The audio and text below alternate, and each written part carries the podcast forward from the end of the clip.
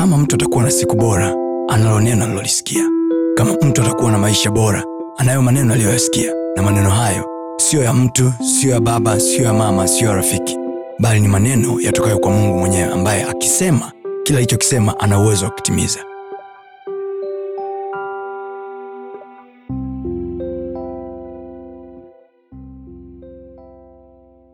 Mwanzo sura ya pili, kuanzia mstari wa saba. twende. Bwana Mungu akamfanya mtu kwa mavumbi ya ardhi, Mwanzo sura ya pili mstari wa saba. Unaona, mtu huyu ni tofauti aliyefanywa kwenye kitabu cha Mwanzo. So God here is creating another person. Bwana asifiwe. amen, Halo. amen,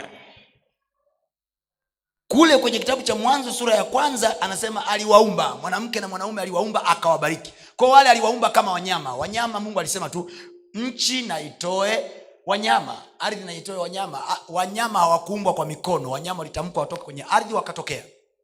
Na ndio maana ukienda kwenye maeneo mengine vichuguu hivi unaweza wakuta unaona wanyama wanatembea chini ya udongo. Kwenye wale ambao washawai kulima, achana na nyinyi mliozaliwa mambo safi. Sisi ambao tushawai kulima namna hii, pa kuna wakati unalima namna unakuta minyoo inatembea chini. Wangapi mewai kuona?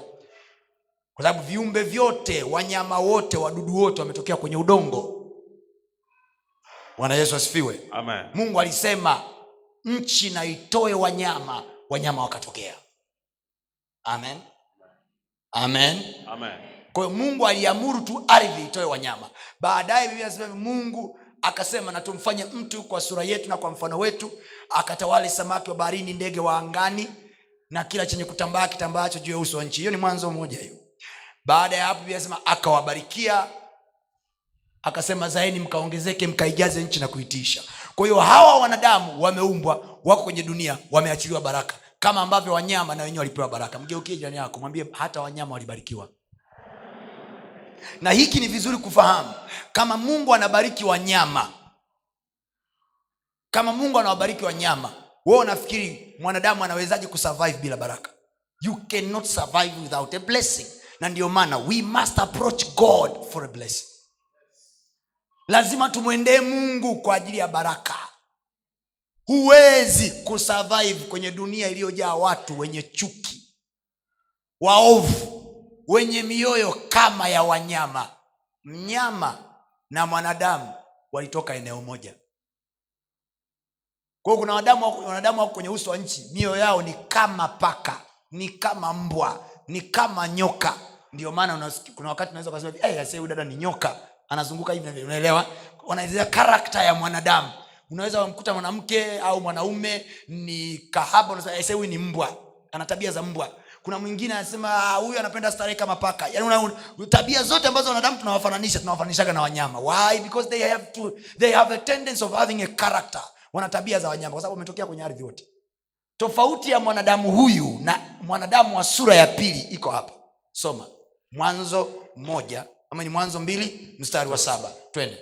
Mungu akamfanya mtu kwa mavumbi ya ardhi, akampulizia puani pumzi so tofauti ya huyu wa kwanza wa mwanzo moja na wa mwanzo mbili ilikuwa ni pumzi. Pumzi inayozungumzwa hapa sio oxygen. Biblia anasema alivyompulizia pumzi akawa nafsi iliyo hai. Kwa mwanzoni alikuwa ni nafsi lakini ni nafsi mtu ni nafsi mfu ila alikuwa amekaa anaishi. Ila huyu akampulizia pumzi. Wale wa huku hakuwapulizia pumzi. Nasikia nachokisema kwa sababu nikikuuliza swala la kawaida mbwa alipuliziwa pumzi na mungu? Ng'ombe alipuliziwa pumzi na mungu? Alikuwaje anapumua?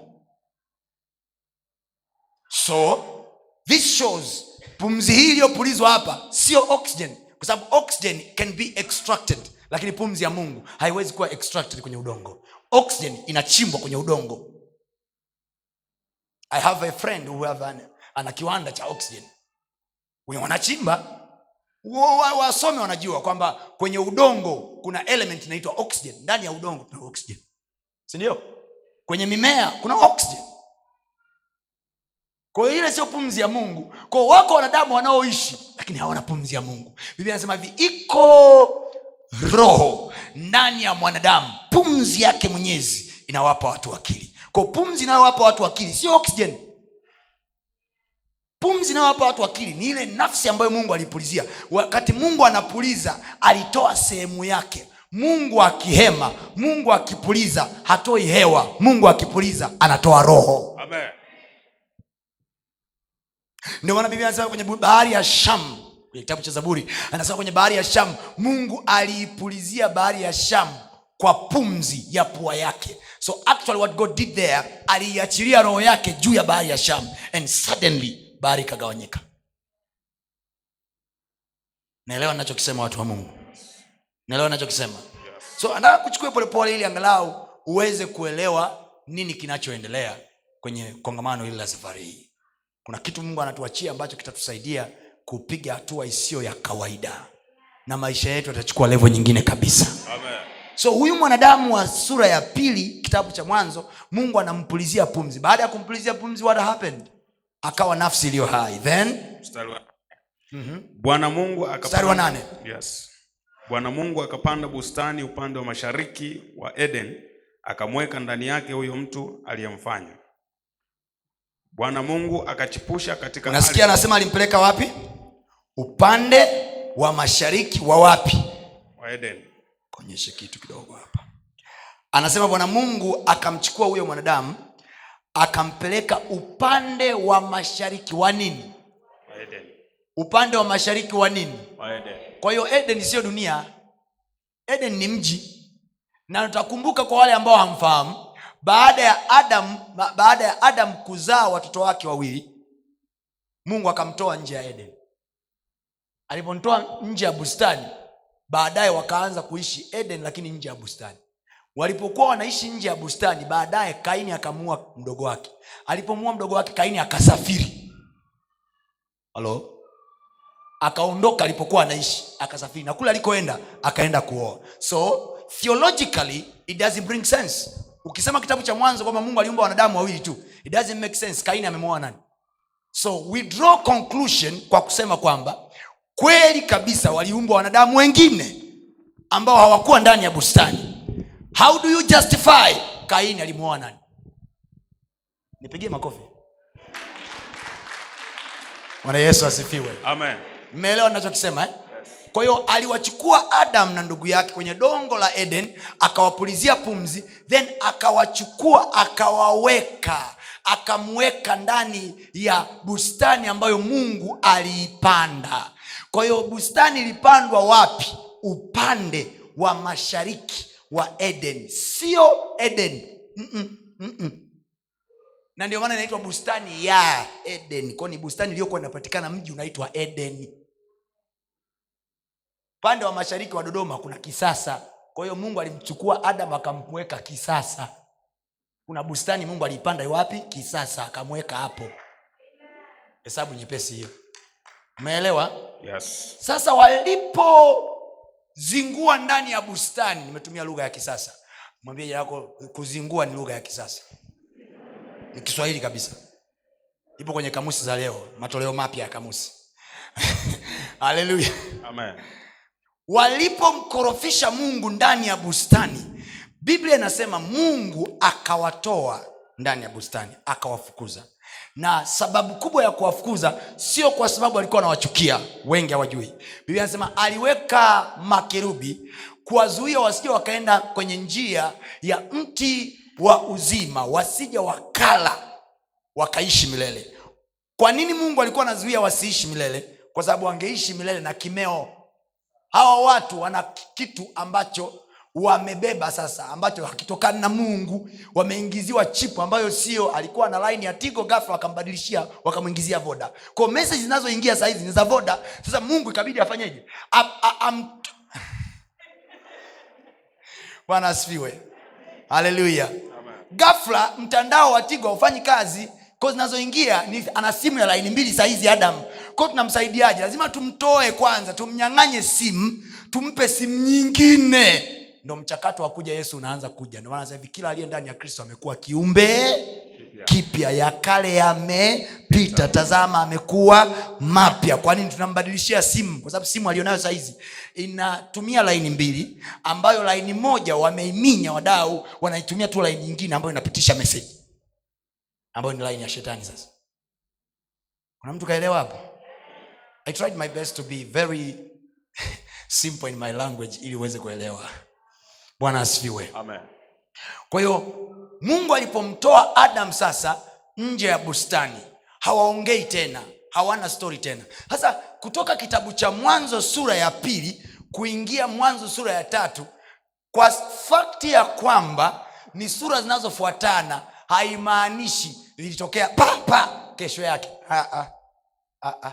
there are a lot of years have passed ni sawasawa na malaki na matayo kuna miaka zaidi ya mia sita pale. Imepotea. Yaani kutoka malaki mpaka matayo. Miaka karibia na buku imekata pale. Kwa hiyo ukiangalia tu kwa sababu kurasa zimefuatana sasa hivi malaki imeisha ikatokea matayo. Haya, hamna. Haiko hivyo. Kuna nyakati ambazo mungu aliiacha dunia kimya. Kwa wanadamu wakawa wanajiendea wenyewe kwa staili zao. Bwana yesu asifiwe. Amen. kwa hiyo kutoka kwenye kitabu cha mwanzo sura ya pili kuingia mwanzo sura ya tatu hapa mungu kuna namna alinyamaza kimya kwa sababu saa hizi hana uhalali wa kupitisha meseji zake kwa sababu laini iliyoko mle ndani sio ya mtandao wake. Then zinazalishwa simu nyingine ndogo kutoka kwenye ile simu ya kwanza. Kaini na abili. Kaini na abili biblia inasema inapoanza tu sura ya nne amini kutoka sura ya tatu mpaka ya nne ndo nilikuwa nazungumzia hapo kwamba ni kipindi cha muda mrefu. Kwa sababu sura ya tatu ndo alifukuzwa ndani ya bustani. Sawa? Yes. I'm correcting my statements. Sawa eh? Yes. sura ya tatu ndo alifukuzwa kwenye bustani. Sura ya nne kaini na abili wamezaliwa. Sawa? Yes. kaini na abili hawakuzaliwa ndani ya bustani walizaliwa nje ya bustani. Kwa wakati, wakati wako nje ya bustani. Sawa? Ni theological assumption ambayo ya kwanza nina draw my case. Ya kwanza ni hii kwamba nina ashumu yafuatayo nikiwa naandika pepa yangu. Unajua research inaweza kurekebishwa saa yoyote. So this is my assumption in theology. Ya kwanza ninaashumu kwamba kaini na abili walimuuliza baba yao kwamba sisi tulikuwa tunaishi wapi zamani? Mbona kama sisi maumbile yetu hayafanani na ya wale? Kwa sababu adamu pamoja na kwamba unajua hata ukizaliwa kwenye familia ya kikristo hata ujifanye wewe ni muuni vipi kuna namna tu utakuwa unataka kuna vitu vyako unajua huko klabu unacheza lakini kuna namna tunaona kabisa hii mwanangu si yani huku sio kwetu. Na wadau wanajua kabisa wewe klabu mgeni. Bwana asiwe sana. Haleluya siku moja nilienda klabu fika klabu nikakaa. Nikawa nataka kujifanya nimechangamka. Nikaona mm. Nikaona jamaa wanaangalia mbona kakachangamka sana tuchangamkagi hivi? Bwana asifiwe. Amen. yaani ukishazaliwa kwenye familia ambayo mama yako ni, mwe- ni, ni mwimbaji wa kwaya kuu baba yako ni mzee wa kanisa ulipata kipaimara usharika wa kana. Unaelewa nachokisema ukisha ukisha ukishaishi maisha hayo hata ukijifanya wewe ni mtukutu kinoma kuna namna tu yani kuna ile hali fulani unaelewa ya kipaimara inakutokea bwana sio wangapi umeshakutana na hizo hali? Yaani unaweza ukajifanya kabisa mi naenda baa kunywa. Ila unafika kule yani kuna kitu kinakwambia huku ndani wewe ni wakipaimara unamkumbuka pareshiweka mama sheku mkali. Yaani anakukumbusha mapareshiweka wote wainjilisti wote mashemasi. Unakumbushwa mpaka moyoni mwako mwenyewe. Hauachi bia kwa sababu umeombewa. Ila kuna namna tu inakukera ndio kilichokuwa kinatokea kwa adamu adamu pamoja na kwamba amefukuzwa nje ya bustani lakini kuna desturi zake na tabia zake ambazo hazifanani na wale watu wa bustani. I want to assume adam was very cool guy. Very decent guy. Yani when, just by reading yani ukisoma tu yale maandiko you can tell adam was very silent cool guy. Kabisa. Sasa ile kitu ya tabia na desturi zake ninaashum sasa kwamba watoto wake walimuuliza baba si tumetokea wapi? Akawaambia tulikuwa tunaishi kwenye bustani upande ule kule. Nani alituweka kule? Mungu alituweka. Kwasababu mungu na adamu walikuwa wanaongea kama marafiki. And suddenly mungu amenyamaza. Haongei na adam so kaini na abili wanamtolea mungu sadaka zao kwa hiari yao wenyewe. Biblia inasema kwenye kitabu cha waibrania sura ya kumi na moja anasema hivi kwa imani habili alimtolea bwana sadaka iliyo bora. Maana yake nini this is the first time. ukiangalia kwenye ile waibrania sura ya kumi na moja inaelezea the hallmark of faith. Inaelezea the story of faith. Inaelezea imani ilianzia wapi. So we see imani ilianza kwanza na mungu mwenyewe. Aliyeanzisha imani ni mungu mwenyewe. Ndio maana Waebrania kumi na moja mstari wa tatu anasema hivi kwa imani twafahamu ya kuwa ulimwengu uliumbwa kwa neno na vitu vinavyoonekana havikufanywa kwa vitu vilivyo dhahiri. That's Hebrews chapter number 11 verse number 3 mstari wa nne anakuja anasema hivi kwa imani habili alimtolea mungu sadaka iliyo bora. Maanaake nini? Mwanadamu aliyeumbwa na mungu mwanadamu wa ngozi na nyama wa kwanza kabisa kuionyesha imani alikuwa ni habili.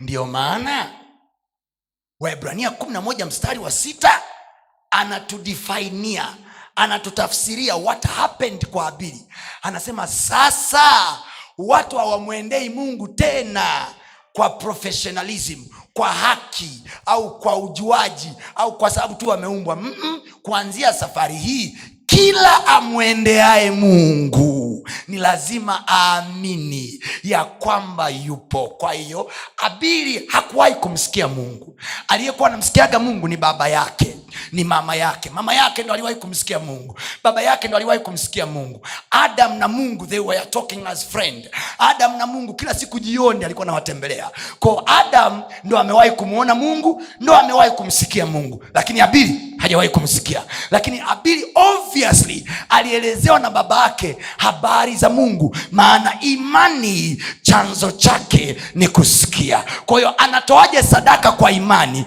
Lazima awe amesikia Yes. Habari za mungu kutoka kwa baba. Amen. amesikia kutoka kwa baba? Amesikia kutoka kwa baba? Baada ya kusikia kutoka kwa baba then anaamua abili huyo mungu mi namtaka. Sijawahi kumwona lakini namtaka. Baba nampataje? Then baba anaelezea. Huyu mungu ana namna mbili. Maombi na sadaka tulipokuwa tukimtaka tulitoa sadaka. Ah, okay.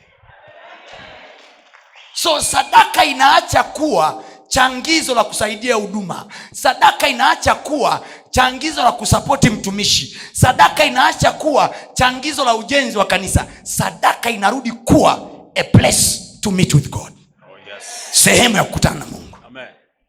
kesho ni siku yetu ya tatu na ni kawaida yetu kwenye hii kongamano kwamba kila siku ya tatu tunakuwa na sadaka yetu ya agano. When you go home think prepare. Usikurupue wetu, prepare. Meet with god by faith. Kwa imani. Kwa imani. Kwa imani. Kila wakati unapoitwa kutoa sadaka fulani jua naitwa kukutana na mungu na ndio maana usitoe sadaka mahali ambapo hujamuona mungu. Mm. wala usitoe sadaka mahali ambapo hujamsikia mungu. Wala usitoe sadaka mahali ambapo hujaambiwa kwa sababu ukitoa sadaka kwa sababu unamhurumia mtumishi umeipata thawabu yako ya huruma.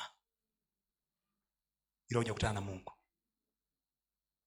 Don't give because you are merciful. Give because you have seen god in me. Ukimwona kwangu mungu ilete sadaka ukimwona mungu kwa mwalimu ipeleke sadaka. Usitoe kwa sababu unanihurumia. Kwa sababu mimi sina cha kukupa. Kontakti yangu mimi na wewe ni mungu. Kwa hiyo mimi nikimleta mungu kwako ukamwona huyo ndo unampa sadaka. Huwezi kumrushia. Si umemwona kwangu? Utampa kwa kumpa mtuma mungu. Au kupeleka kwenye madhabahu uliomwona mungu. Nasikia nachosema usipeleke sadaka kwa sababu eti unaosikia huruma. Jamani huyu mtumishi anajituma sana. Kwaya tumsapoti. Huo ni mchango. Huo ni mchango. Na thawabu yake huwezi kuiona. Na ndio maana watu wengi wa mungu hawana thawabu kwenye sadaka zao. Kadri wanavyozidi kutoa wanazidi kuwa frustrated na maisha. Kwani kwa sababu it was interpreted wrongly. Huwezi kuinterpret sadaka kabla hujamtafuta mtu wa kwanza aliyetoa sadaka. Do you know? Habili ndio mtu wa kwanza kutoa sadaka aliitoaje kwa imani. Imani chanzo chake ni nini? Ni kusikia. Alisikia kutoka nani? Kwa baba yake. Kwamba kulikuwa kuna mungu ambaye yeye hakuwahi kumwona kwao na anamtaka kwa sababu anamtaka. Si unaona pasta anamhubiri mungu na unasema mungu mtamu hivi mungu nayemwelewa hivi huyo mungu mi namtaka. Then what do i do? I give. Nipe mkono. Haleluya watu wa mungu mnaelewa ninachokifundisha I'm trying my best kwenda slowly kabla tujaingia kwenye maombi ili kusaidie. Then the- zaburi ya ishirini anatuambia njia mbili ambazo zote zitaileta neema ya mungu kwenye maisha yako. Njia mbili ambazo siku zote zitaileta neema ya mungu kwenye maisha yako. Two ways that will always bring the grace of god in your life na itakutofautisha kwenye maisha yako. Bro unafanya shughuli gani? Unasoma chuo. Okay. ukitaka kuwa watofauti kuanzia chuoni mpaka kwenye maisha ya kawaida. Jifunze mapema kanuni hizi. Tatizo tulilonalo kwenye jamii yetu ya wakristo tunachelewa sana kujifunza kanuni za mungu. Nachelewa sana. Wakati wenzetu wakiwa wako chuo wana majengo kabisa ya chuo ya kufanya ibada zao kwa they are very concentrative. Kwa wamejaa rohoni wamekokiwa rohoni mapema. Kwa hiyo wakiingia kwenye mashindano ya madarasani ya ajira na vijana wetu wapendwa hawana nguvu. Wako wepesi kwa sababu wao habari za sadaka wamejifunza walipoanza kazi. Wanajifunza tu habari za fungu wakati, wakati kwenye bumu kuna hela inaingia. They were supposed to learn from there. Saizi wana mtu wa mungu unayemwona hapa alianza kujifunza kutoa sadaka akiwa chuo. Mi nakumbuka bumu langu la kwanza la kwanza tulipokuwa tunapokea laki tano miaka hiyo ndo ilikuwa ki, ki, kiwango cha kwanza cha bumu linaingia mwaka wangu wa kwanza. Nilitoa yote kama ilivyo nikaipeleka kama limbuko. Niliishije chuo? Mwenye haki wangu. See this is a true story It's a true story. Kipindi kile nilikuwa nina bebi anasoma chuo kingine cha mzumbe mimi nilikuwa nasoma sua ambaye ndo mke wangu nimemua yuko pale nje. Nafikiri kesho atawasalimia. Aliona tangu nikiwa chuo how i live by faith. Kwa hiyo leo kumwelezea mke wangu mambo ya imani i don't struggle. I don't struggle. We have a special account kwenye akaunti zetu hizo nazo. Special account ya sadaka. Ambazo zinawekwa tu kwanza. Tukipata hela tunatenga tunaweka Tuna- tuna- tunatenga tunaweka. Siku inasikika sauti peleka. Unachukuliwa mzigo kama ulivyo mbumu mtumishi yule ambaye tunampelekea sadaka ambaye sisi tumemwona mungu kwake kwa wakati huo trust me yeye anaweza akahisi kwamba hawa watu wamenifaa sana lakini sisi tulijipanga kukutana na mungu kabla hajatokea. Biblia inasema hivi habili alimtolea mungu sadaka iliyo bora. Akamletea mungu wanyama wazaliwa wake wa kwanza. Lakini pia akamletea mungu na sehemu zilizonona. Kulikuwa na vitu viwili pale. Alitoa malimbuko ya wanyama na alitoa na sehemu zilizonona huyu kijana nataka niamini hivi. Nataka niamini hii sio assumption. This is my faith now. Ninaamini kabisa abili alikuwa strategically ananonosha makondoo yake makusudi. Kwamba nataka siku ikifika ya kumtolea mungu sadaka nateki manono. Nachukua yaliyonona. Nachukua yaliyonona. Kwa sababu kaka yake inawezekana na yeye alikuwa ana mazao ya ardhi lakini bidii yetu. Unajua ukimwambia mtu kwamba nimempelekea wanyama sehemu zilizonona manaake nilifanya bidii kuwalisha kuwatunza hawa wanyama mpaka wakanona. Ko i was strategically feeding my animals wanone for the case of giving. Imagine una biashara tatu alafu unaamua kwamba katika hizi biashara zangu tatu moja ni sadaka. Ni sadaka. Kwa hiyo kwa sababu ni sadaka eti unasema kwa sababu ile ni ya mungu siifuatilii sana. Wacha nikomana hizi mbili ambazo zinafuatilia. Ile ya sadaka ikitokea isipotokea fresh. Kwa sababu ni ya mungu. Mungu mwenyewe anajua kwamba wateja hawakutokea waku, vizuri. No! Naweka bidii ile ile. Mke wangu ndo anafanya hivyo ana biashara zake tatu. Moja amechagua ni kwa ajili ya kusimama na huduma ambayo naifanya mimi kwa hiyo ile bidii yake ya kuifuatilia ile biashara imletee faida. Sio kwa sababu eti haiingizi hela nyumbani haimnunulii chakula au haimpelekei mama yake. Kwa hiyo anaiacha. Hii ni akupeleka kwenye ibada kwao naachana nayo. Mm-mm, mm-mm. effort anayoiweka kwenye biashara za kawaida na effort anayoiweka kwenye ile biashara ambayo mfuko wake akaunti yake ni ya sadaka is the same discipline is the same. Ni mbaya sana kuruhusu mpagani akuibie hela yako wakati najua natakiwa kutoa sadaka. Moja ya sababu kwa nini unatakiwa uwe discipline kwenye biashara zako.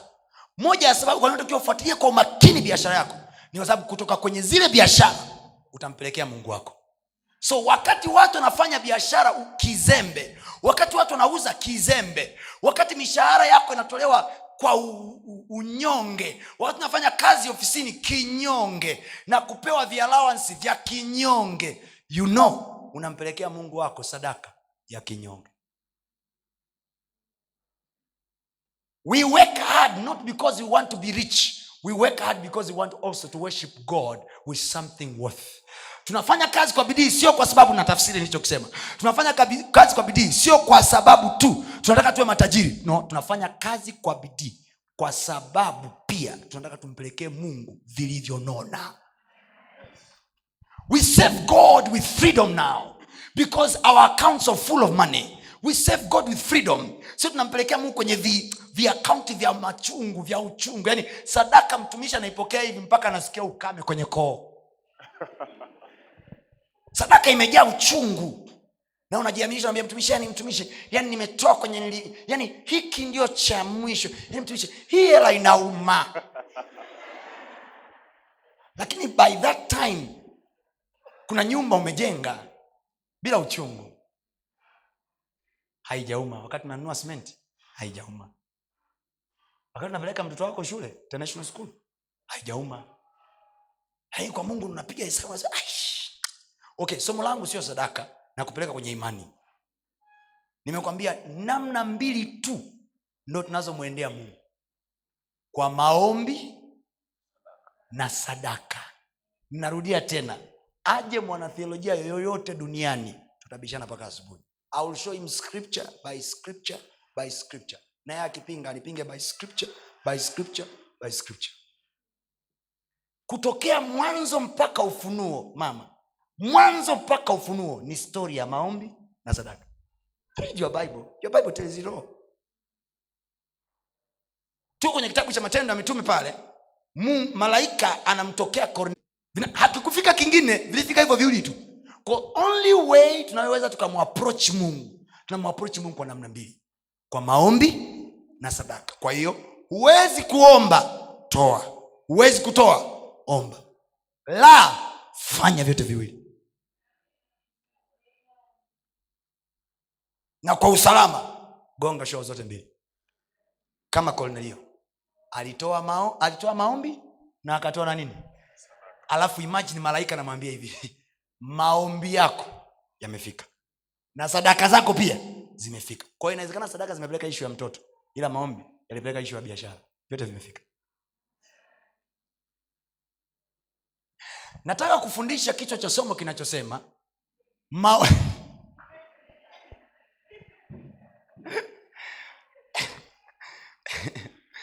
maombi.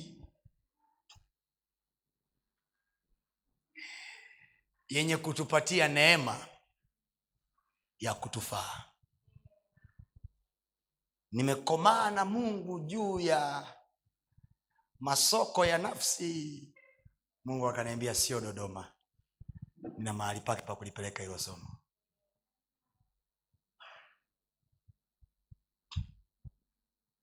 Maombi yenye kutupa neema neema ya kutufaa wakati wa uhitaji. Ambapo tulisoma siku ya jana kwenye kitabu cha Waebrania sura ya nne I believe ni mstari wa sita eh? kumi na sita. Hebrews chapter number 4 verse 16 ambapo anasema sasa na tukikaribie kiti cha rehema kinaitwa kiti cha rehema. Kwenye hicho kiti mungu amekalia rehema. So what pushes god there to decide anything from that seat is mercy. Hicho kiti mungu alichokalia kinaitwa kiti cha rehema. Sema kiti cha rehema. Kiti cha rehema, kiti cha sema tena kwa sauti kiti cha rehema kwa hiyo kinachomove kinachomove mungu kinachomsukuma mungu kutoa maamuzi kwa sababu kiti kile mtumishi wa mungu. Na kuomba nikusumbue baba. Nakiomba hiki kiti hapa. Unajua hiki kiti ni kizuri kimekaa kama mahakama. Kiti viti vya mahakama ya mwanzo karibia vyote vinafanana. Waheshimiwa mahakimu wenzangu mpo? Mmekiona hiki kiti? Hakuna hakimu anayetoa hukumu akiwa anatembea. Kwamba ah, ndo naingia mahakamani wewe tusha kuhukumu achana nayo Ah, ah. kila hakimu mahakamani i have studied law so i know a bit about law. Anapoingia yale yote mnaona yanafanyika sio vituko ni principle zimetengenezwa. Unasikia askari anasema arise alafu hakimu anaingia mahakama nzima inasimama. Alafu ikishasimama then mheshimiwa hakimu anakaa. Kwenye kesi nyeti na nzito kuna duda anavaa kabisa. Kumalizana na wewe. Kilo safi bila aibu. Ili asikuonee aibu. Una- unaelewa anachokisema? Kwa mheshimiwa hakimu akishakaa anasoma yanayotakiwa kuendelea. Kama ni kesi inaendelea atasema kwamba tutasikiliza litigation za upande wa kwanza alafu tutasikiliza pia za upande wa pili. Mchakato utaendelea hakimu anaandika tu vinotinoti vyake pale anaendelea kusikiliza. Alafu pembeni kuna watu wanaitwa wazee wa baraza. Sema wazee wa baraza. Hao wana balaa lao. Ogopa wazee wa baraza kuliko hakimu mwenyewe. Kiingereza wanaitwa jury the jury. Hey. wale they don't use school. Wale hawatumii shule kufanya kesi wale wanatumia kitu kinaitwa instincts. Wale kazi yao ni kustadi sura ya mshtakiwa mavazi yake mwonekano wake ameingia na gari gani. Ndio maana wajanja wote walio na kesi mbaya siku ya hakimu wanavaa hovyo siku ya kesi wanavaa ovyo, afa anatembea tu hivi. Anawezekana ni bilionea. Kipindi kile kilikuwa ile kesi ya ya ya ATPS nini nini kina mzee Rugemalira kipindi kile. They are billionaires. Lakini wakiingia mahakamani very casual. Why? Any good lawyer wakili yoyote mwenye akili na hekima lazima amshauri mteja wake namna ya kuenda mbele ya wazee wa baraza. Mbinguni ndo waanzilishi wa mahakama. Na mbinguni kuna wazee wanaitwa wazee ishirini na nne. Hao wazee kazi yao ni kuangalia umekujaje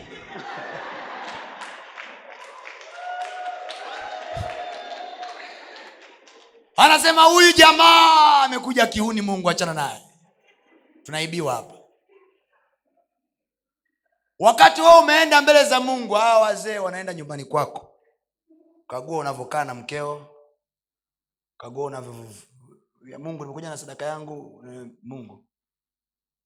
Huyu jamaa amekuletea milioni mbili. Mchungaji wake kaiona nyingi. Lakini huyu jamaa ameacha mia mbili kule. Muuni huyu kwa sababu wakati mwingine tunaweza tukaenda mbele za mungu na milioni mbili kama sadaka. Eh? na watu msichofahamu tusichofahamu ni hiki. Kila unapoenda dada yangu na sadaka yako mbele za mungu mungu aangalie uliyoleta anarudi nyumbani. Niambie mtumishi umetoa wapi hiyo? Niulize niulize niulize nakumbuka siku ile yesu ameenda hekaluni alafu akakaa kwenye kikapu cha sadaka. Na yesu ana alikaa kwenye kikapu cha sadaka. Anaangalia wa kwanza anavyoja kutoa wa pili anavyoja kutoa watatu anavyoja kutoa. Akaja mama mjane. Alipokuja mama mjane biblia inasema hivi yesu akasema huyu mama ametoa katika yote aliyokuwa nayo. Alifanya sensa saa ngapi? Huwezi kuniambia nimetoa katika yote niliyokuwa nayo kama hujui mali zangu ni ngapi kwa wakati ule mama anaweka senti tano yake yesu karudi nyumbani akakagua huyu mama kwa kweli humu ndani hamna kilichobaki. Akarudi kwenye ukumbi. Akasema jamani mama huyu ndo ametoa kuliko wote. Lakini hao matajiri wametoa lakini na yesu akasema wazi wametoa katika wingi wa vile walivyo navyo. Kwa kitu kule. Kwa wasiwadanganye kwa hela nyingi walizotoa ndio kile nakwambia calculate wisely. When you are about to give. Kiswahili chake mwambie piga hesabu sawasawa. Unapokaribia kutoa. Kwa sababu sadaka yako ina nguvu ile ile na maombi yako. Haleluya haleluya haleluya Amen. naelewa nachokisema watu wa mungu? Yes. So wakati hawa wanaenda mbele za hakimu ili kutaka haki sema kutaka haki. Ili kutaka haki yao mbele za mungu mungu anaketi siku zote kwenye kiti cha enzi kama hakimu. Akikaa kama hakimu kuhukumu afea za wanadamu fairly. Biblia inasema wazi kwa kinywa cha mtume petro ya kwamba mungu hana upendeleo.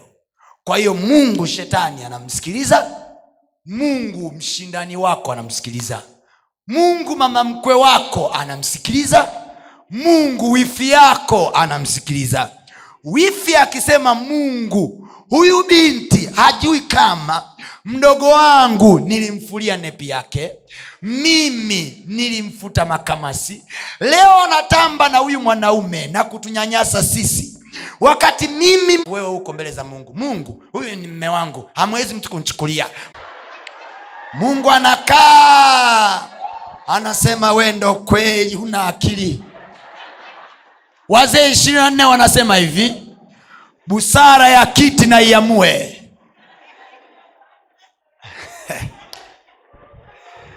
wifi au mke wa ndoa? Kwa hiyo wako watu wanasema hivi mi ni mke wa ndoa siwezi kuondolewa. Dada waulize walioondoka watakwambia. Walikuwa ni wake wa ndoa na wakaondoka vile vile. Na hawakuondoka kwa sababu walikuwa hawapendi kwa sababu mpaka mtu anaoa analipa mahari anapeleka mtu kwa mchungaji wanafunga ndoa sherehe ya milioni ishiri na nne sherehe ya milioni ishiri na tano. Ndugu yangu hao watu walipendana kwa nini vinabuma kiti. Kiti. Kiti kimeamua kiti kinafunga. Kiti kinafunga tajiri kiti kinafunga maskini. Kiti kinafunga aliye nacho. Hakimu wa haki haangalii sura. Hahukumu kwa kuangalia sura. Anahukumu kwa haki kila amwendeaye mungu. Kwa hiyo hatumwendei tu. The manner we go. Namna tunavyomwendea matters. Kwa hiyo ishu sio oh baba katika jina Mm-mm. tunavyomwendea. Anasema ni lazima. Kwa hiyo prerequisite ya kwanza ya kukaribia ndani ya mahakama at least faili lako lifunguliwe imani. Hachana na kwamba una haki au hauna. Kwanza imani na anatusaidia sasa zaidi anasema hivi mwenye haki mwenye haki wangu yaani atakayepata haki kwenye kiti changu kama ataishi mbele zangu yaani ikitokea mtu amemwekea zuio la kuishi kama ataishi mbele zangu ataishi kwa imani. Kwa hiyo imani ndio prerequisite ya kwanza ndio kigezo cha kwanza cha faili lako kupitishwa. Kama umeelewa sema mchungaji tumekuelewa. Tuendelee pointi nyingine. Kwa ajili ya wale slow learners. Narudia hivi. Nasema hivi. Kwamba mungu ni hakimu wa haki. Anahukumu kwa haki. Kile kiti chake ndio kinaamua nani tajiri nani maskini ukisoma kwenye zaburi i think mia moja ntanikumbusha. Inasema hivi. Kiingereza anasema hivi afu nitatafsiri kiswahili. Promotion does not come from east. Unajua napotoka yes. zaburi ya ngapi? Zaburi ya sabini na tano. Zaburi ya sabini na tano. Kuanzia mstari wa sita. Twende. Ina maana kubali sana wewe jamaa. Zaburi ya sabini na tano yes. twende. Kuanzia mstari wa sita neno zaburi ya sabini na tano mstari wa naomba unisikilize hapo. Naomba unisikilize hapo pana maisha yako. Mgeukie nakwambia hapa pana hela. Haya twende. Ehe. zaburi ya sabini na tano mstari wa sita. Ehe. maana siko mashariki wala, maana siko mashariki Ehe. wala magharibi. wala magharibi wala nyikani wala nyikani itokako heshima. itokako heshima. Heshima ya ndoa heshima kazini heshima ya watoto heshima kwenye maisha. Haitoki magharibi haitoki mashariki. Kiingereza anasema hivi promotion does not come from east or west or south. Takutafsiria kwa nini anasema promotion does not come from east? Eastern world ni dunia inayoamini katika ushirikina. Eastern. Western world ni dunia inayoamini katika elimu. South. South. Madini yako chini huko. Ko ni dunia ya hela. Ko mungu anatuambia sio kwenye uchawi au kwenye hekima na elimu na uprofesa au kwenye hela dhahabu na almasi itokako heshima. Kuna upande mmoja hajautaja. Upande wa wapi? Kaskazini. Upande wa wapi? Kaskazini. Upande wa wapi? Kaskazini. Umewahi kurealize wakati nasoma mstari kwamba kaskazini hajataja kwa sababu stahili yake ila kaskazini ndo inatoka heshima. Kwa nini? Kwa sababu kila mtu anaenda uh,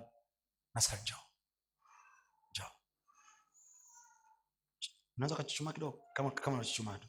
Ah, ah, huku geukia huku. Hapo hapo yani hapo hapo. Chuchumaa kidogo. Eh? mimi nikiwa nimekaa hapa huyu anatamani kuja hapa. Anamtegemea nani kupanda hapa? Ananitegemea mimi niliyoko kwenye hii stage ya juu. Yes. kwa hiyo mimi nampa mkono alafu namwambia nyanyuka. Wapi? Kaskazini. Kaskazini kwa hiyo mungu ndo anawanyanyua watu kuwaleta kwenye levo za heshima. Oh, yes. yeye ndo anawanyanyua Amen. kuwaleta kwenye levo ya heshima. Amen. sasa anasema mungu huwapinga. Kyara ututurege. Hapo sasa anasema mungu hufanya nini? Huwapinga. Huwezi kumpinga mtu uliyeko naye levo moja. Unampinga akiwa hapa akitaka kunyeuka shuka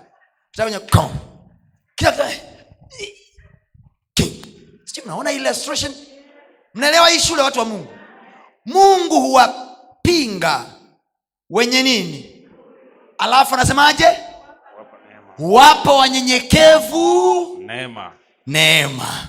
Neema ya kutufaa wakati wa uhitaji kwa hiyo ukiwa levo ya chini hapa ya magonjwa ukiwa levo ya chini hapa ya mapambano ya kazi ofisini ukiwa levo ya chini hapa ya biashara unatafuta neema ya kukupandisha levo nyingine Amen. inapatikana kwa tumekuja kuomba Yes. maombi ni ishara ya kunyenyekea Amen. ya kusema naomba kwa sababu hela yangu haitoshi kunisaidia Yes. naomba kwa sababu connection zangu hazitoshi kunisaidia Yes. naomba kwa sababu wazazi wangu hawatoshi kunisaidia Yes. naomba kwa sababu mume wangu mke wangu wangu hatoshi kunisaidia. Yes. naomba kwa sababu marafiki zangu hawatoshi kunisaidia. Yes. tumaini langu ni wewe bwana. Tumaini langu ni wewe bwana. Nanyenyekea mbele zako e bwana. Nahitaji msaada wako e bwana. Nijalie neema ya kuvuka hapa. Nijalie neema ya kunifaa.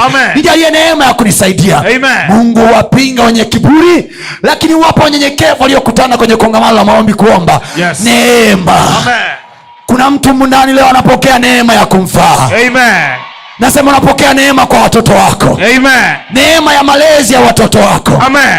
neema kwenye biashara yako Amen. neema ya kunyanyuka kibiashara Amen. neema ya kukusaidia kwenye maisha Amen. pale kazini inawezekana watu wanakupinga Yes. hawajui anayepinga ni mungu peke yake Yes. wakijaribu kukupinga wanataka kukalia kitu chake na mungu hata mwacha kamwe mtu anayeshindana naye siku Yes. zote Yes. yoyote anayekupinga anashindana na yeye Amen. katika jina la yesu hajawahi kushindwa vita yoyote Yes. nasema kwa jina la yesu anayekupinga amepingwa Amen. nasema anayekupinga amepingwa Amen. bwana akupe neema Amen.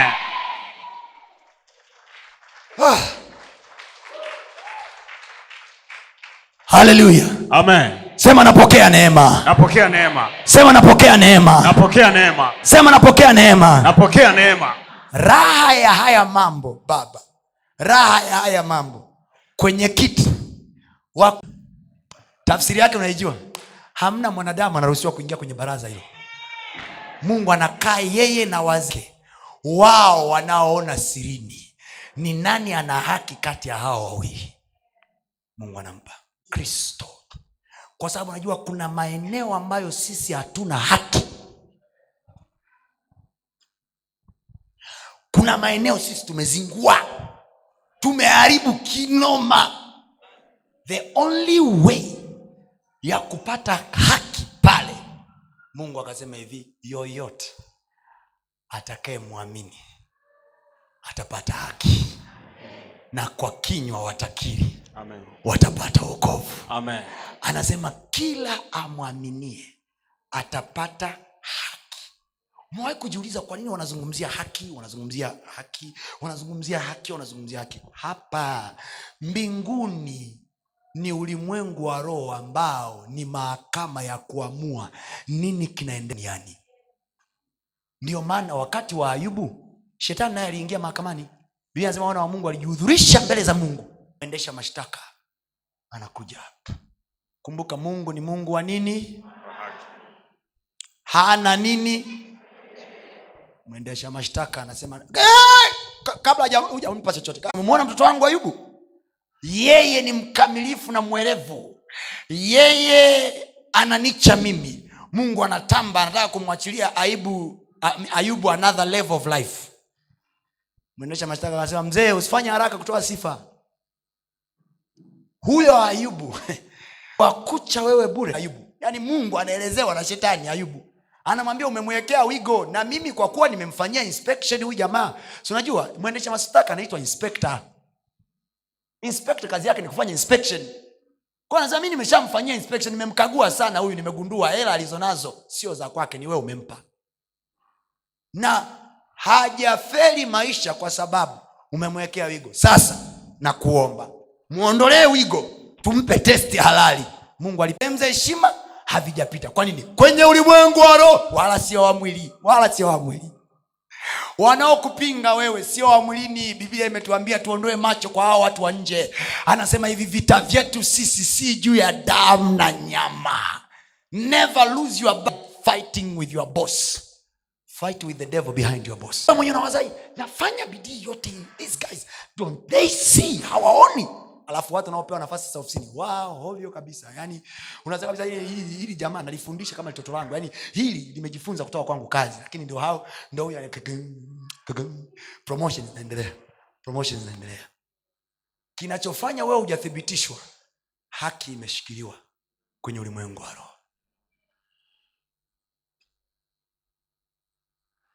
Kwanza ni wewe ambaye umetenda kosa. Hakimu anauliza uko wapi? Loya anatakiwa ujue ukweli. Umwambie loya yule mtu kweli mimi mlamba makofi nilipiga.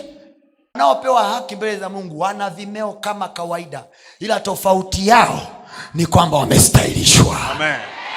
Walielewa damu ya yesu wakaelewa nguvu ya sadaka Yes. wakajinyenyekesha kwa kuomba ikiwa watu wangu walioitwa kwa jina langu watajinyenyekesha na kuomba na kutafuta uso wangu mimi mungu japokuwa walinikosea japokuwa waliniudhi nitasikia kutoka mbinguni Amen. nitasikia kutoka mbinguni Amen. nitaipa nchi maana yake nini sehemu unayofamekuwa ndani ya kristo Amen. hey, ya, ya.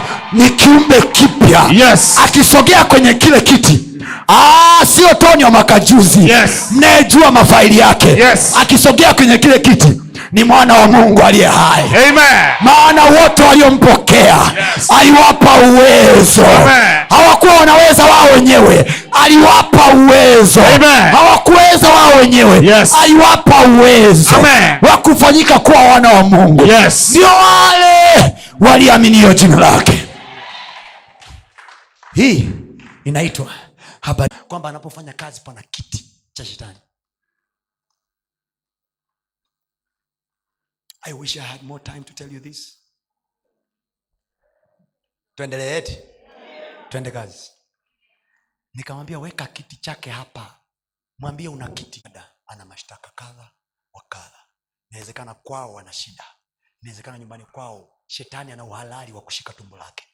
Inawezekana ana kiti chake kwenye maisha ya huyu mtu Wewe biblia yako? Yesu anawambia wanafunzi wake hivi nimemwona shetani akishuka kutoka juu lakini hana kitu kwangu.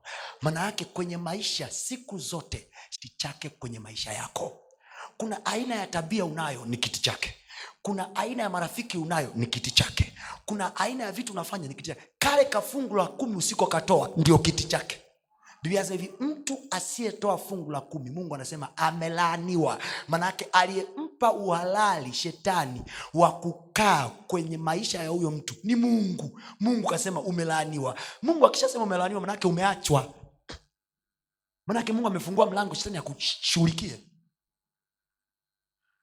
Alafu namsikia tena mungu anasema hivi mnapotoa sehemu ya kumi ya mapato yenu mimi mungu nitamkemea. Anayekemea ni nani? Mungu anatoa stop order ya mahakama. Anasema no haruhusiwi mtu kufanya huyu kazi tena. Shetani haruhusiwi kufanya kazi tena kwenye nyumba ya huyu mtu. Muulize jirani yako nyumba yako ina stop order ya shetani? Amepewa stop order? Je shetani akija kwenye nyumba yako anaikuta stop order mlangoni? Kwa ayubu shetani alikuwa anaikuta mungu akamwambia hivi shetani akamwambia mungu hivi huyu umeweka stop order sio halali. Mtolee mjaribu kwanza. Test him. Simsifie kabla hujamjaribu. Mungu akasema kweli ayubu nimempendelea. Mungu akarudi nyuma akaondoa wigo. Cheki show zilivyoanza. Siku moja ng'ombe zote siku hiyo hiyo ngamia yaani shetani akipewa chansi hii hii aliua watoto wa ayubu in a day biashara zake in a day. The man went bankrupt in a day. Hakuhitaji siku tatu. One day. Hajamaliza ripoti ya nimekuja kukuletea habari. Huyu hajaondoka huyu. Biblia hali alipokuwa huyu wa kwanza akinena akiwa hajamaliza anatokea mwingine. Wewe una, wewe wewe unapoteza milioni mbili tu unapata presha mpaka unataka kuzikwa. Ayubu hajakaa tata kimeondoka. Yani kama biblia sasa hivi aliposikiliza yote akashuka chini bu. Alichoishia kusema hivi nimetoka tumboni wa mama niko uchi. Nitarudi nikiwa uchi. Hajui nini kinaendelea. Na ayubu was fairly enough to say bwana ametoa na bwana ametoa. Jina lake libarikiwe. Kosa la ayubu alikubaliana na matokeo. Mungu asingetokea na neema yake kumsaidia ayubu angefia pale na utaona mwishoni kilichomtoa ayubu ni sadaka za marafiki zake na maombi. Biblia anasema marafiki walitakiwa wapeleke sadaka ayubu alitakiwa apeleke maombi. Ayubu anatoka. Hivi maombi na sadaka. So nikamwambia yule dada tulia hapo hapo bro. Yaani leo tunasolve kesi yako na mambo yako yanakaa fresh na hii sio masiara. Kama una kesi yoyote kwenye maisha yako yoyote i tell you in the name of jesus. Yes. kabla mwezi huu haujafungwa Amen. umeipata haki yako. Amen. nikamwambia yule dada wewe una hiki una hiki una hiki kwa shetani ana uhalali. Lakini lakini dada umempokea yesu ujampokea akasema nimempokea yesu ni bwana mwokozi wangu. Nikamwambia in case hukumaanisha tuanze sema bwana yesu. Kesi inaendelea mahakamani. Nampanga. Nikaambia imeandikwa kila aliye ndani ya kristo amekuwa kiumbe. Ya kale amefanya nini? Yamepita. Tazama yamekuwa mapya kwao sahizi hapo wewe ni yule wa zamani ni wa sasa? Sasa. Kwa sababu hiyo ya kale yame pita. Kwa hiyo na tukikaribie nini? Kwa nini? Kwa ujasiri e, rudia hilo neno. Kwa nini? Kwa ujasiri. Manake you are so sure.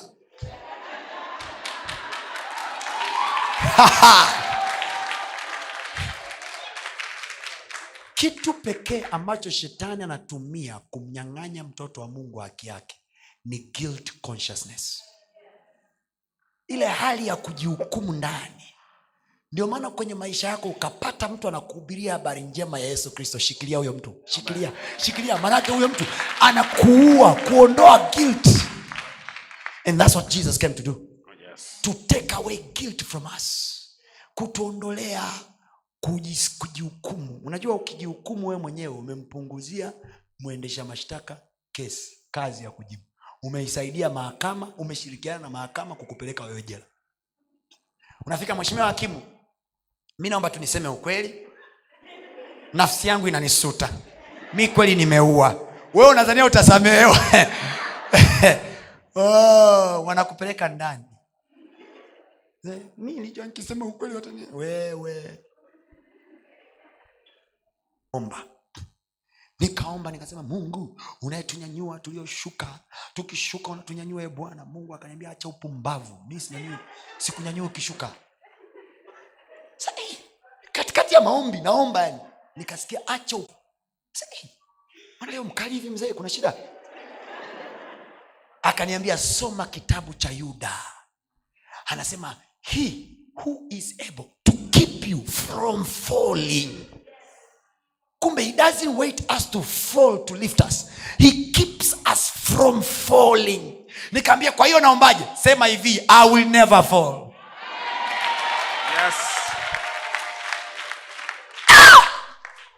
nikamwambia nimepata. Niko chumbani na mke wangu nikapiga kelele. Nikasema nimepata. Kuna wadau wanasubiria nitaanguka. He- hey, he who is able unajua kuna maandiko mengine ukiyasoma unasikia raha kwenye mifupa. Yeye aliye na uwezo wa kutuzuia tusianguke. Sio anatusubiria tuanguke atunyanyue. Anatuzuia. Mwanangu kama alikuwa anasubiria uanguke kibiashara yuko mwenye uwezo wa kukuzuia. Mahakamani watu hawashindi kesi kwa sababu hawakufanya makosa. Aa, narudia. Watu hawashindi kesi kwa sababu hawakufanya makosa. Watu wanashinda kesi kwa sababu ma, mashairi yamepangwa sawasawa. Kwa hiyo ukienda mahakamani lazima upange mashairi yako sawa sawa. Unapokuja kwenye maombi hakikisha una maandiko ya kukutosha ya kukupa haki. Ndio maana tunakufundisha. Kesho tutaanza kwa kuomba. Leo loya alikuwa na kupanga hivi nimeomba mahakamani. Nimemwomba mheshimiwa hakimu kesi iahirishwe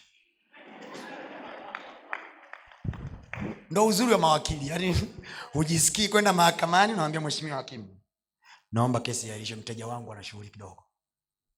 Amesafiri. Hapa nimekupanga makusudi na nimeomba mbinguni kesi tuahirishe. Leo tutasukuma hoja zetu kidogo. Hii kesi tunashinda. Amen. nasema hiyo ishu tunashinda. Amen. Yoyote aliyesimama upande wa mpinzani wetu Yes. wameangushwa chini. Amen. nasema wameangushwa chini. Amen. dada nikampanga nikampanga nikampanga akaielewa damu ya yesu akazijua haki zake. Baada ya hapo yeye mwenyewe ndo alisema hivi nachukua mtoto mchungaji. Nimeshamaliza. Yeye ndo anasema mchungaji nina mtoto. Nikaambia subiri anasema mchungaji mimi nina mtoto tayari hivi ninavyokwambia. Ana mimba ya miezi sita first time. For the first time. For the first time. For 12 years. For the first time. Ndo huyu jamaa sasa anakuja na kesi yake mwendesha mashtaka anamwambia huyu baba yao alikosea hili na hili na hili. Kwa hiyo hawastahili kuwa na haki. Kwa sababu kwenye ulimwengu wa roho wamemuona. Kwenye ulimwengu wa roho wamepata nini? Anapata haki. Hivi unajua shetani anaamini mungu anaweza kutusaidia kuliko sisi tunavyoamini. Unajua? Unajua hiyo? Mtu wa kwanza kuexpose unbelief yako ni shetani. Yaani mtu wa kwanza kumwambia mungu kwamba huyu haamini ni shetani. Shetani anamwambia mungu mimi ninavyokuamini wewe sio anavyokuamini huyu jamaa. Mimi najua mungu una nguvu. Ndio maana jina lako likitajwa naondoka sitaki shida. Tukisema tu kwa jina yesu mapepo yenye hey, hey, hey, hey. Lakini sisi tunaolitaja sasa we don't know that the name of jesus has that power. Si tunatajaga tu kama show. Kwa jina ya yesu ame lakini mashetani anajua how powerful this name is. Haleluya kwa hiyo so hapa huyu jamaa amekuja tumeshampanga. Kosa hizi tunamwambia nenda kwenye kiti cha rehema kwa ujasiri. Ukienda kwa ujasiri unaenda kamna kwamba kesi ile ni ya kwako kana kwamba tayari umeshashinda. Sababu ni nini? Iko damu ya yesu iliyoondoa makosa yako. Amen. kukuonyesha haya mambo ni ya, yana nguvu kubwa. Damu yenyewe ni sadaka. Damu yake na sadaka. Na tegemea daima yote chini ya kiisha mokozi atanito. Sema tena damu yake. Damu yake na asante. Nategemea nategemea daim yote chini.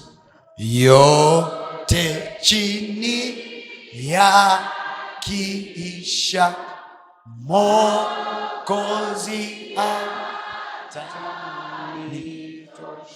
kwake kwake. Kwa ujasiri wote na simama ndiye mwamba wangu ni sa kwake nina usalama wa maisha yangu ndiye mwamba ni sa. Kwake. Kwake yesu na simama. Ndiye mwamba. Ndiye mwamba. Ni salama. Ndiye mwamba. Ni salama nikiitwa come on now hukumu rohoni mwangu. Rohoni ni na ama nikivikwa. Nikivikwa. Come on. Sina hofu. Mbele sema tena nikiitwa hukumuni oni nikiitwa hukumuni rohoni ni satalabahaya rekota ya bagadesha. Nikivikwa haki yake sina hofu mbele kwake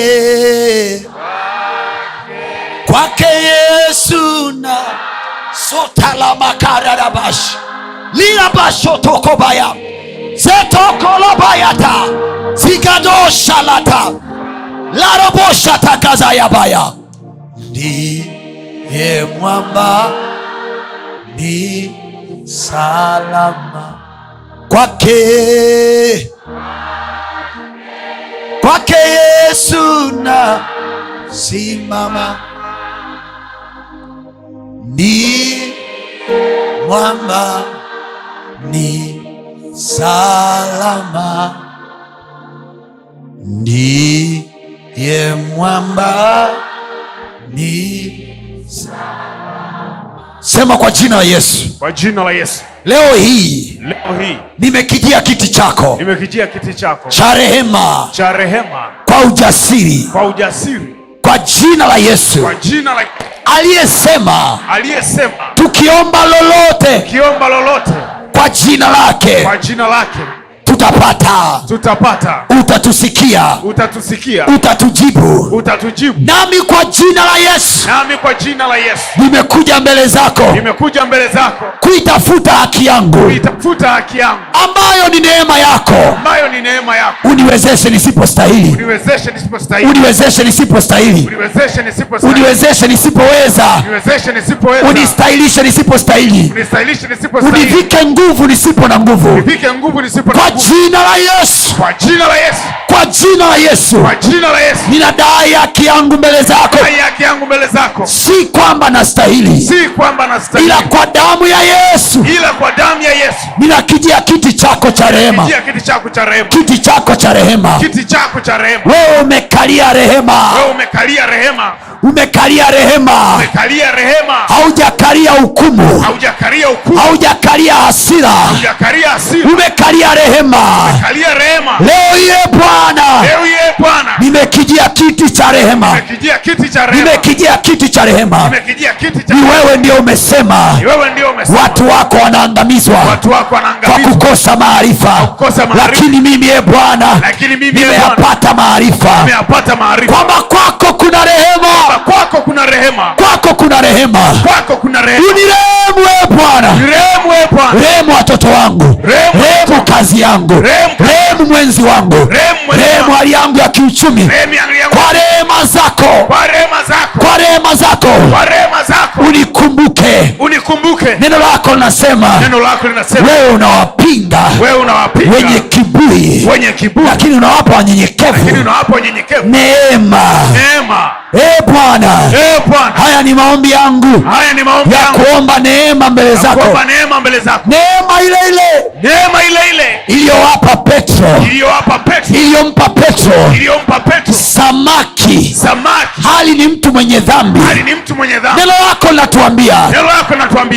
Listen to me, listen to me. I, I, I, natamani niwaambie hiki kabla na maombi bila kukata atmosphere ya maombi. Mahakamani mahakamani waliowahi kwenda mahakamani hapa na maloya watanielewa. Mahakamani watu wana tabia ya kumkumbusha hakimu reference ya cases mbalimbali. Kazi yetu leo hii na kwenye kongamano hili tunapofundishana maneno haya kazi yetu ni kukumbusha vifungu mbalimbali.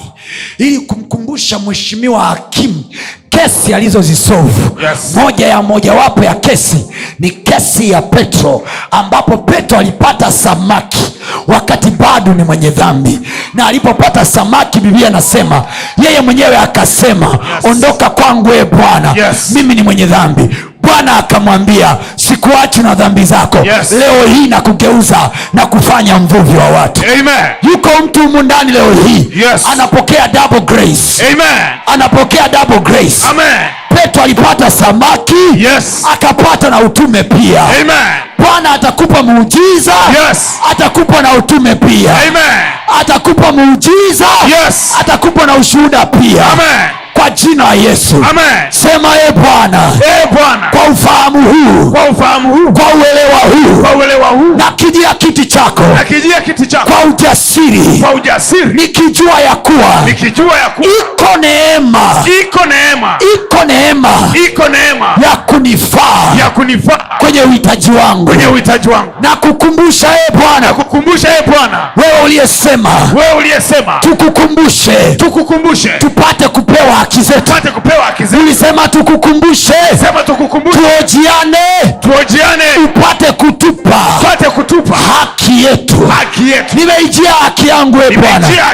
E kuna maeneo naonewa. Kuna maeneo naonewa. Kwenye afya naonewa. Kwenye afya kwenye malezi ya watoto naonewa. Malezi ya watoto kwenye ndoa naonewa. Kwenye kazi naonewa. Kwenye kazi naonewa. nipe haki yangu e Nipe bwana e Bwana, si kwamba nastahili. Si kwamba nastahili, naelewa iko damu ya yesu imetangulia mbele yangu. Imetangulia na mbele yangu. nyenyekea mbele zako. Nanyenyekea mbele zako. Kwa toba na maombi. Toba na maombi. Nikiomba e bwana kiomba e Bwana rehema zako zinione. Rehema zako zinione. Kwa jina la yesu. Kwa jina la Yesu. Wahurumiaye wanadamu. Ni kwa huruma zako. Ndio maana hatuangamii. Nami kwa jina la yesu. Nakataa kuangamia. Na uangamivu wa ulimwengu. Nakataa kuangamia. Kwa watoto wangu. Kwa watoto wangu. Hawataangamia. Hawataangamia nimewaona watoto wengine wakiangamia kwenye madawa ya kulevya Wakiangamia kwenye madawa wakiangamia kwenye zinaa Wakiangamia kwenye uovu wa dunia. nakataa kwa jina la yesu. Naweka pingamizi rohoni. Naweka pingamizi rohoni. yakumbuke maombi yao yakumbuke maombi yangu. Mimi mzazi wao. Yakumbuke maombi yangu. Mimi mzazi wao. E bwana. Uovu ukiwanyemelea. Ukakute pingamizi. Hawezi kuingia. Pingamizi litakalowazuia. Pingamizi wasiingie kwa watoto wangu. Uovu ukija. Kwenye biashara za watu. Kwenye biashara za watu. Kute pingamizi. Pingamizi. Waikute stop order kute stop order ya mbinguni ya mbinguni. wataingia kwa wengine. Kwenye biashara yangu hawataingia kwenye kazi yangu hawataingia kwa jina la yesu. Kwa jina la kwa Yesu. jina la yesu. Kwa jina la Yesu. Eh, bwana. Eh Bwana. Tunakuja kwenye kiti chako. Nakuja kwenye kiti chako. Kwa niaba ya taifa letu. Kwa niaba ya taifa kwa jina la yesu. Kwa jina la Yesu. Uharibifu unapotokea. Kwenye nchi za wengine. Kwenye nchi za wengine. Tunaweka zuio. Kwa damu ya yesu. Kwa damu ya kwa Yesu damu ya yesu. Tukumbuke bwana. Kumbuke eh Bwana. Fanya rehema. Fanya kwenye taifa letu. Kwenye taifa letu. Fanya rehema. Fanya rehema. Kwa viongozi wetu. Kwa viongozi wetu. Fanya rehema. Fanya rehema. Kwa watoto wetu. Kwa watoto wetu. Fanya rehema. Fanya rehema. Kwa watu wa kizazi chetu kwa jina la yesu. Walipoferi wengine. Kuomba. Sisi tumeomba kwa niaba yao. Sisi tumeomba kwa jina la yesu. Eh, bwana fanya rehema. Eh fanya rehema. Fanya rehema. Kiti chako cha rehema. Na kitoe neema. Kitoe neema. ya kutufaa. Wakati wa changamoto za ndoa. wakati wa changamoto za biashara. wakati wa changamoto za afya magonjwa yale yale. Magonjwa yale yale. Yanayowaua wengine. Hayatatuua sisi. Hayatatuua sisi. kesi zile zile. Kesi zile zile. zinazovunja ndoa za wengine. Hazitavunja ndoa zetu. Kwa jina la yesu. Kwa jina la Yesu. Tunapokea neema. Tunapokea neema. ya ndoa. Neema ya ndoa. Tunapokea neema. Ya biashara. Neema ya biashara. tunapokea neema. Pokea neema. Neema ya promotion. Neema ya promotion. tunapokea neema malezi ya watoto. Tunapokea neema. Tunapokea neema. Neema ya kutunza neema ya kutunza ndoa. Tunapokea neema kufanikiwa. Utayatofautisha. Maisha yetu e bwana. Yetu e Bwana. utayatofautisha. Utayatofautisha. Maisha yetu e bwana. Maisha yetu e kwa sababu ya damu yako. Kwa sababu ya damu yako. Kwa sababu ya damu yako. Kwa sababu ya damu yako. Tumekijia kiti chako. Kwa ujasiri. Neno lako linasema. Neno lako linasema. Kwa imani. Habili. Alikutolea sadaka iliyo bora. Bora.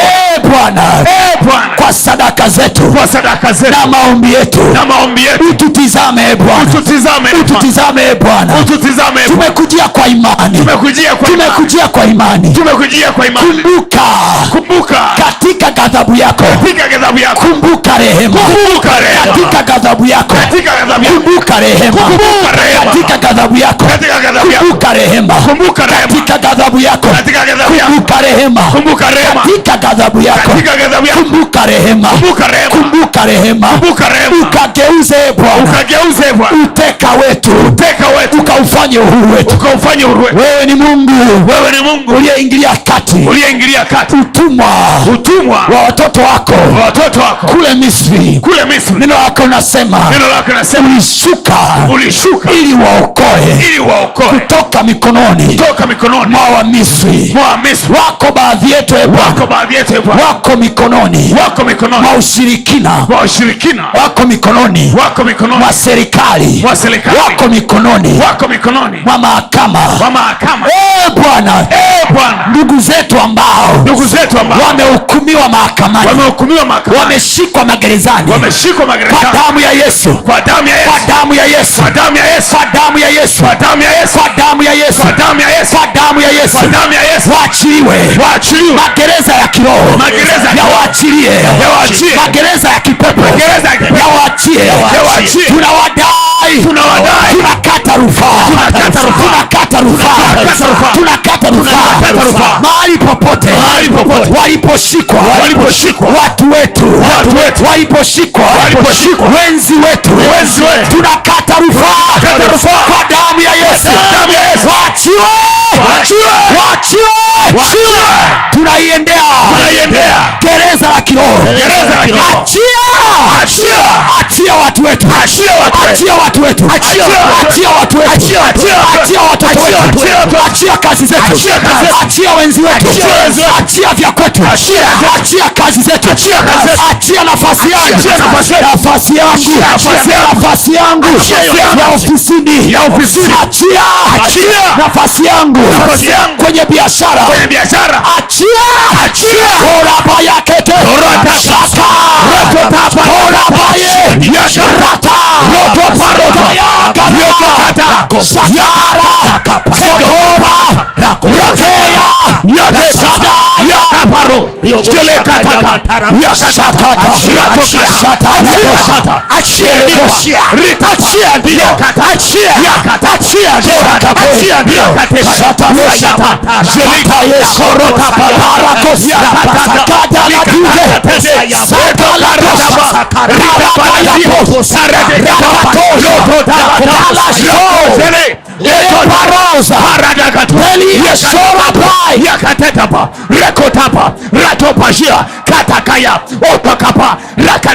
Sema kwa jina la Yesu kwa jina la Yesu. Kwa jina la Yesu. Sema kwa jina la Yesu. Kwa jina la Yesu. Kwa jina la Yesu. Kwa jina la Yesu. Kwa jina la Yesu. Kwa jina la Yesu. Nimeingia leo hii. Nimeingia leo hii. Kwenye mahakama. Kwenye mahakama. Ya ulimwengu wa roho. Ya ulimwengu wa roho. Nadai. Nadai. Wateja wangu. Wateja wangu. Nadai. Nadai. Watoto wangu. Watoto wangu. Nadai. Nadai. Haki yangu ya haki yangu ya ndoa. Nadai. Nadai. Amani yangu. Amani yangu. Nadai. Nadai. Promotion yangu. Promotion yangu. Wewe mungu umesema. Wewe Mungu umesema. Wewe mungu umesema. Wewe Mungu umesema. Ingawa ingawa. tunaenenda tunaenenda kwa jinsi ya mwili. Kwa jinsi ya mwili. hatufanyi vita Hatufanyi vita. kwa jinsi ya mwili. kwa jinsi ya mwili. Leo nimejua. Leo nimejua. Sihitaji kugombana kupambana na bosi ofisini. Na bosi ofisini. Sihitaji kugombana na mwenzi wangu. Na mwenzi wangu. Sihitaji kugombana na hali ya kiuchumi. Na hali ya kiuchumi. Nimejua pa kwenda. Nimejua pa kwenda. Nimekuja mbele zako. Kuja mbele zako. Wewe wa rohoni roho. Wewe uliye roho. Wewe uliye roho. Kwa jina la yesu. jina la Yesu. Ulimwengu wa roho. Na uachilie haki yangu. Neno lako linasema kushindana kwetu. Si juu ya damu na nyama, bali juu ya falme. na mamlaka. Katika katika ulimwengu wa roho. Nami saa hii kwa roho mtakatifu ninaingia ulimwengu wa roho. Ninadai wateja wangu. Yoyote anayefanya biashara inayofanyana na mimi Inayofanana na mimi. kishirikina anatumia uchawi Anatumia uganga kupata watu saa hii kwa damu ya Yesu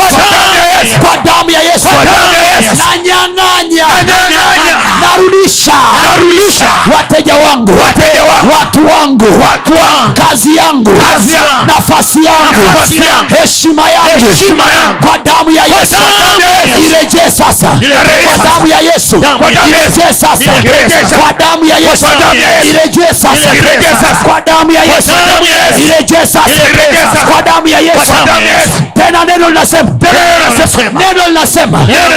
wewe yesu ulimnunulia mungu ulimnunulia mungu. Watu Watu. wa kila kabila Wa kila lugha wa kila jamaa kwa damu yako. Kwa damu yako. ukampa mungu. Ukawafanya. Kuwa wafalme. Na makuhani. Nami nimejua.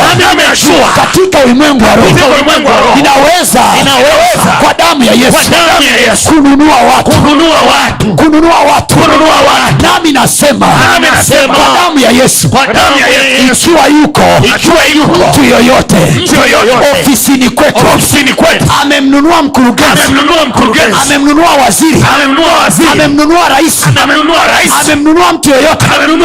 Kwa damu ya uchawi. Damu ya uchawi. kwa damu za kafara.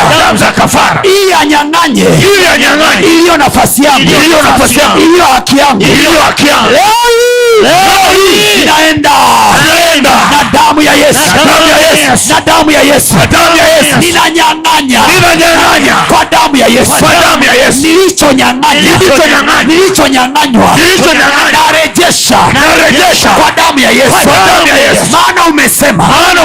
Wewe hakimu. Wa haki. Ulisema. Uliwahi kuhukumu. Kesi ya mtu. Ukasema. Ukasema.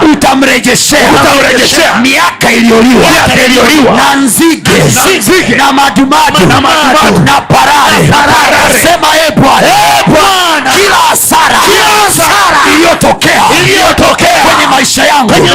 Miezi yote kumi. Ya mwaka huu. Narejesha.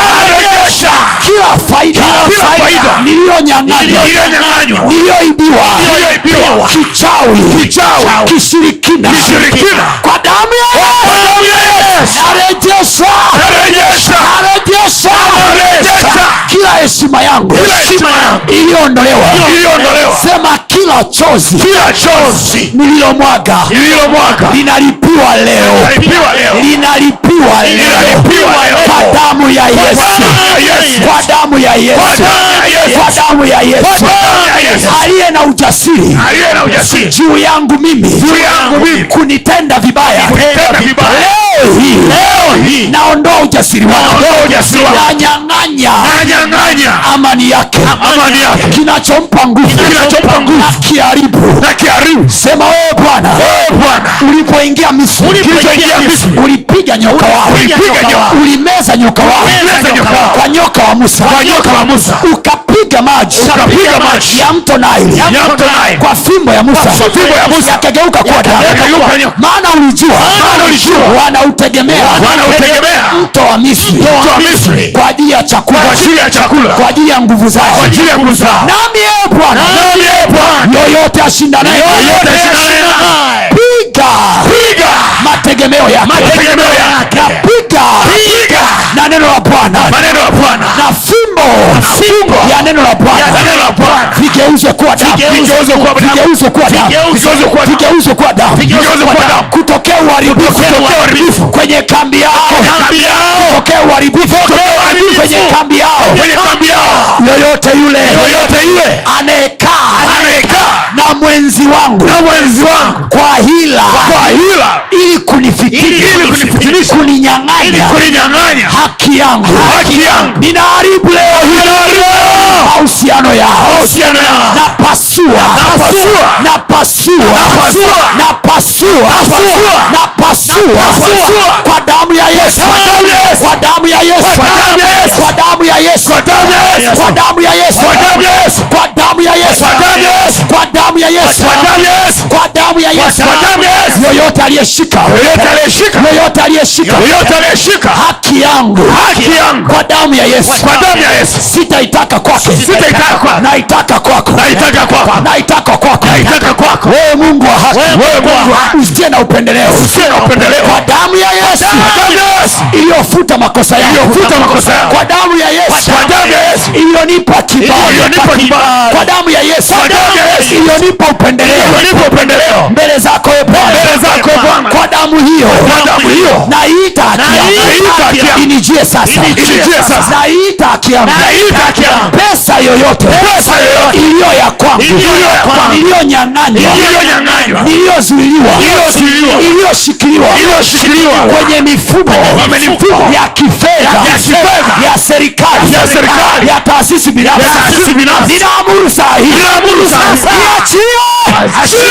kwa damu ya Yesu, kwa damu ya Yesu, kwa damu ya Yesu, achilia damu ya Yesu sasa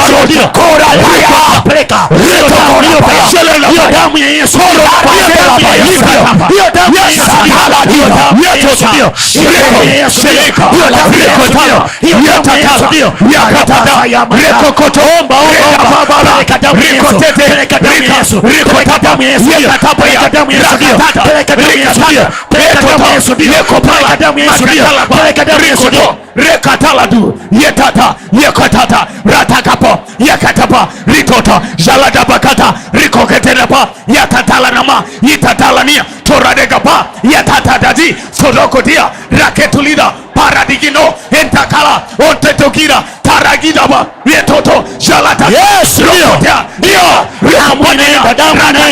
damu inaenda rio haki yako iko hapa, haki yako iko hapa, haki yako ipo hapa. Yeye amesema walipo wawili au watatu na yeye yupo kwenye kiti chake cha enzi. Kiti chake kiko hapa. Kiti chake cha enzi kipo hapa. walipo wawili au watatu na yeye yupo. Omba kana kwamba unamuona mbele yako. Omba kana kwamba uko mbele ya kiti chake. Yaamini maombi yako. Yaamini maombi yako. Yaamini sauti yako. Yaamini sauti yako. Yeye alisema atakayeomba anamsikia. Wakijinyenyekeza wakijinyenyekesha na kuomba. Atasikia. Atasikia. Na kuponya nchi yetu. Na kuponya kazi zetu. na kuponya watoto wetu. Na kuponya nyumba zetu. Shakarabazo likotoya. Zeketozikazokore vya kwetu viachilie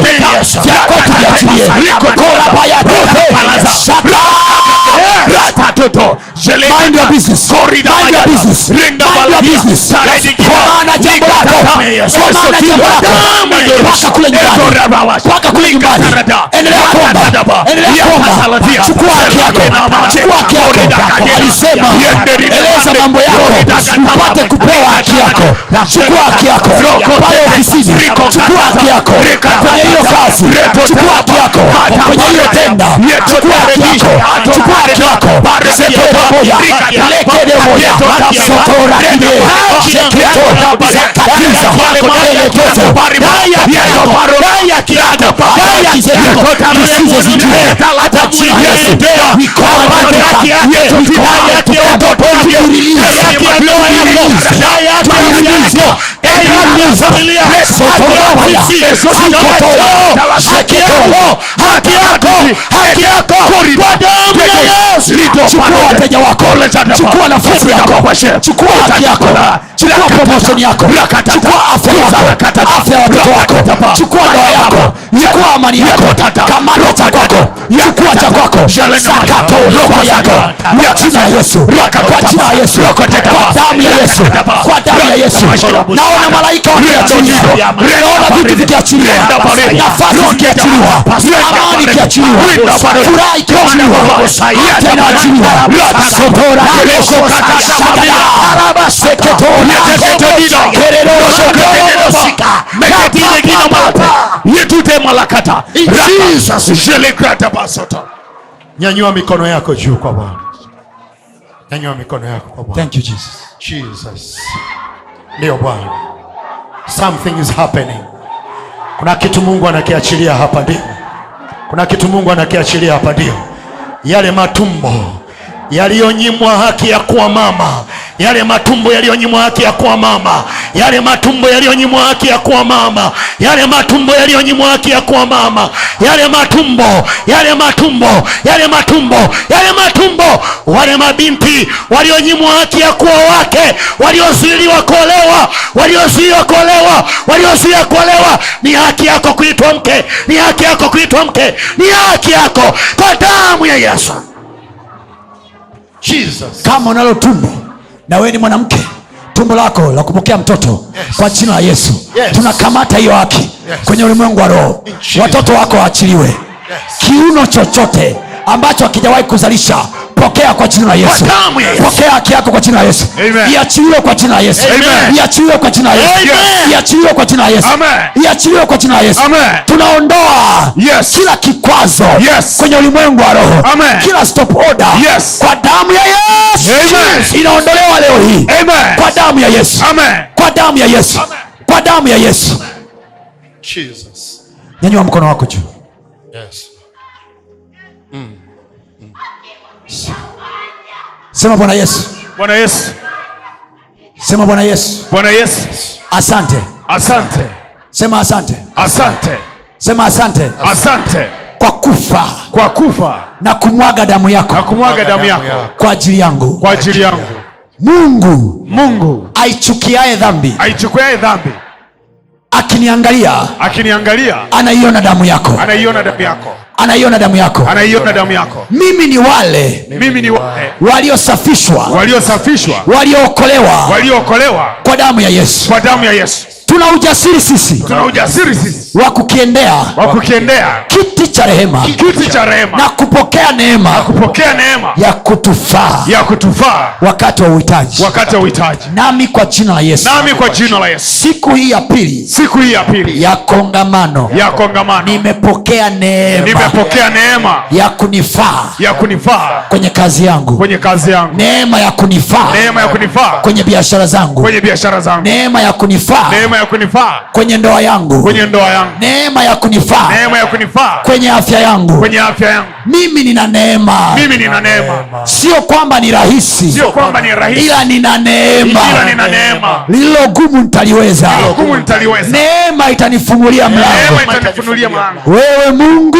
Wewe Mungu. Unayewapinga wenye kiburi. Unayewapinga wenye kiburi, unawapa wanyenyekevu neema. Unawapa wanyenyekevu neema, unawapa wanyenyekevu neema. Unawapa wanyenyekevu neema. nimepokea neema ya kuinuliwa Nimepokea neema ya kuinuliwa, nimepokea neema ya kuuza vikauzika. Neema ya kuuza vikauzika. sema nitauza. Nitauza. Vitauzika. Vitauzika, nitapika.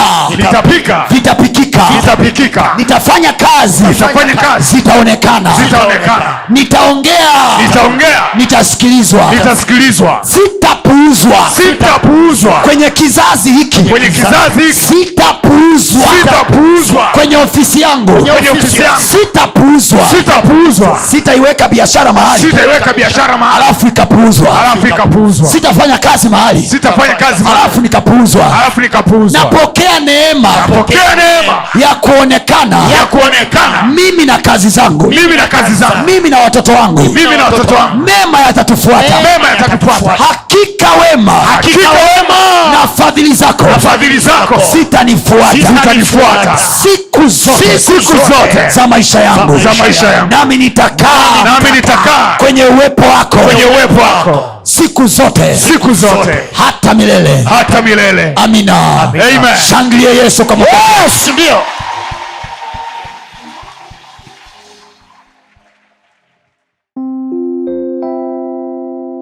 Usiache kufuatilia masomo yetu mengine kupitia mitandao yetu mbalimbali ya kijamii ambayo yote inatumia jina la pasta tony kapola. Youtube facebook pamoja na instagram. Namba ni 762153539 barikiwe